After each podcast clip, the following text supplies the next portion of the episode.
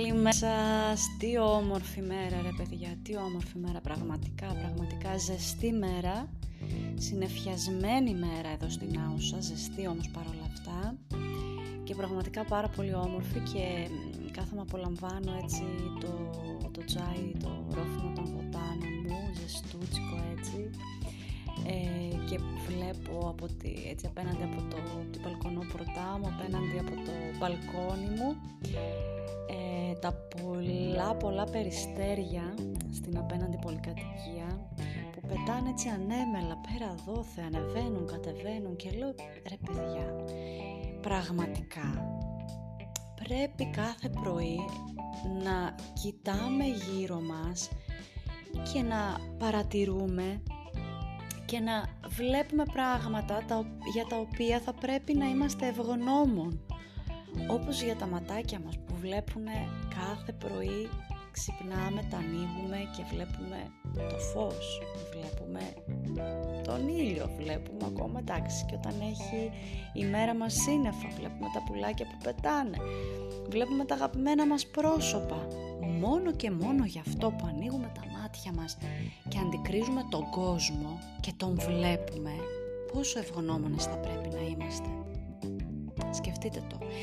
Σκεφτείτε το πραγματικά μια στιγμή, δυο στιγμές, τρεις στιγμές.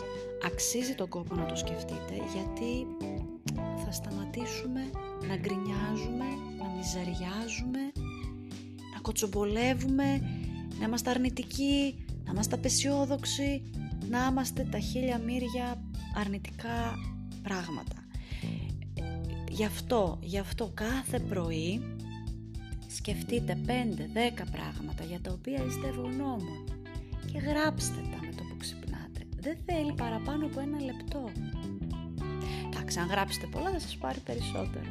Αλλά σε ένα λεπτό μπορείτε να γράψετε 5-10 πράγματα για τα οποία είστε ευγνώμων. Γράψτε τα και θα αισθανθείτε πολύ καλύτερα μετά. Πάρα πολύ καλύτερα. Εγώ το κάνω εδώ και μήνες αυτό.